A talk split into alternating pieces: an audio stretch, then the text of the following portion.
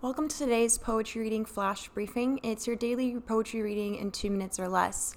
Um, today is when they're going to make a decision at the Kavanaugh hearing, and I should have recorded this yesterday, uploaded it by 1 a.m., so distribute to you all by 8 a.m., which is kind of my usual routine, but I've just kind of stepped away from technology um, because it's been really disheartening to hear.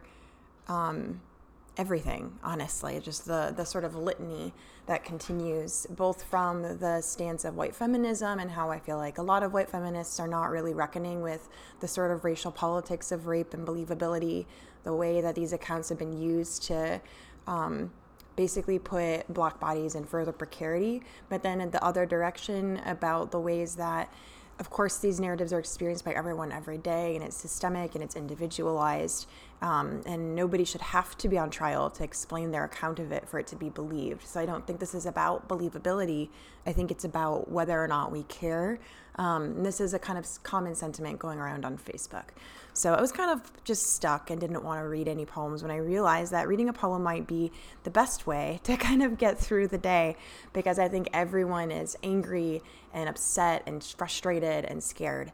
Um, so I returned to Audre Lorde because she's kind of just the mother of all, in my opinion.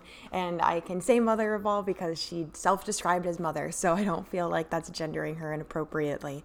Um, and I thought I would read her poem, A Litany for Survival. And I might throughout the day read a couple more poems and kind of upload them to the podcast as I go, because I do think that poetry can be a space for moving through those feelings without feeling like you have to give an account of them or you have to defend them or you have to describe them in order to be understood and validated. And I'm hopeful that in these moments we can start building better coalitions across our different experiences by really validating and holding um, accountable people who don't validate the feelings and experiences every day of basically what is white heterosexist patriarchy.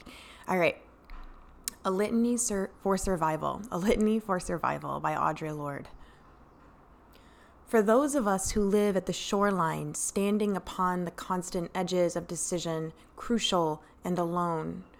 For those of us who cannot indulge the passing dreams of choice, who love in doorways coming and going in the hours between dawns, looking inward and outward at once before and after, seeking a now that can breed futures like bread in our children's mouths so that their dreams will not reflect the death of ours. For those of us who were imprinted with fear like a faint line in the center of our foreheads, learning to be afraid with our mother's milk, for by this weapon, the illusion of some safety to be found, the heavy footed hoped to silence us for all of us this instant in this triumph. We were never meant to survive.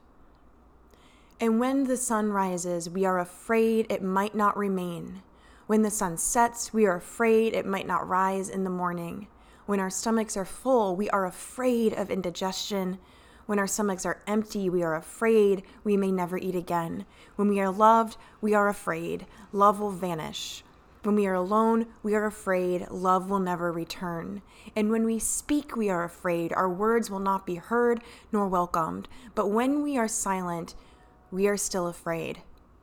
So it is better to speak, remembering we were never meant to survive.